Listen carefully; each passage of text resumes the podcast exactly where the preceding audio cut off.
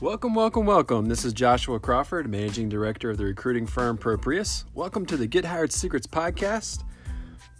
On today's show, we're going to be talking a little bit about social media. And this message is particularly for you young folks.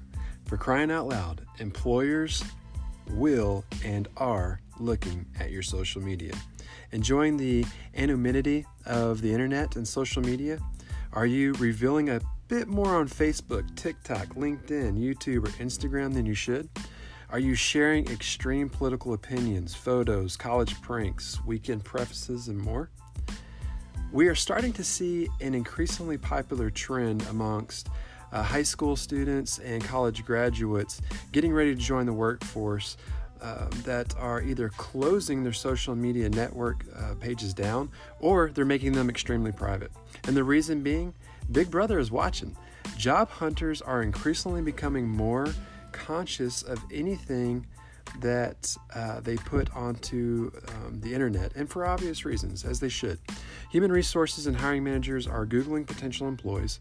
I have clients at large companies who even have their interns logging into their own social networks. They're paying these kids to do this and to go check out applicants' profiles. And, and they're not just checking out your profile, but your friends as well.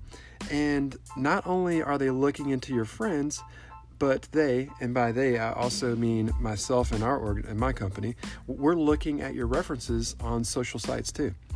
This trend, combined with the growing popularity of sites like TikTok, has many young people uneasy and unsure about how to navigate both their professional and their personal lives, especially when it comes to the job and searching for a job. Social administrators and professors are advising students on maintaining a professional presence on social networking sites and even e- on uh, emails as well. And don't forget your personal websites and blogs. In a recent online survey, a little more than 70% of the students surveyed said they continue to post the same things they always did, even though potential employers might be taking a look.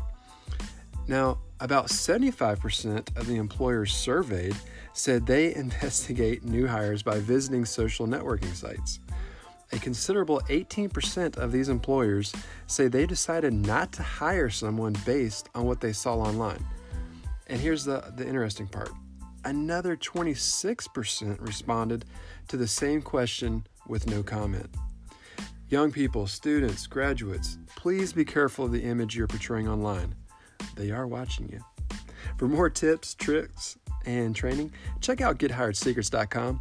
Again, that's gethiredsecrets.com. Until tomorrow, be safe, be healthy, and be blessed.